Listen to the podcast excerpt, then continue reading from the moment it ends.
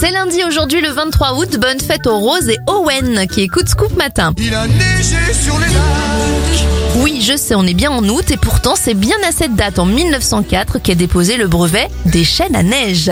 Le Japon déclare la guerre à l'Allemagne en 1914 et en 2006, après 8 ans de captivité, Natacha Kampusch s'évade de la maison dans laquelle elle est enfermée. Bon anniversaire à Dominique Fro, la proviseur dans la série Soda, elle a 64 ans et le réalisateur Jacques Weber en a 72. On referme cette éphéméride avec un générique culte, celui de Ça se discute. Jean-Luc Delarue disparaît en 2012.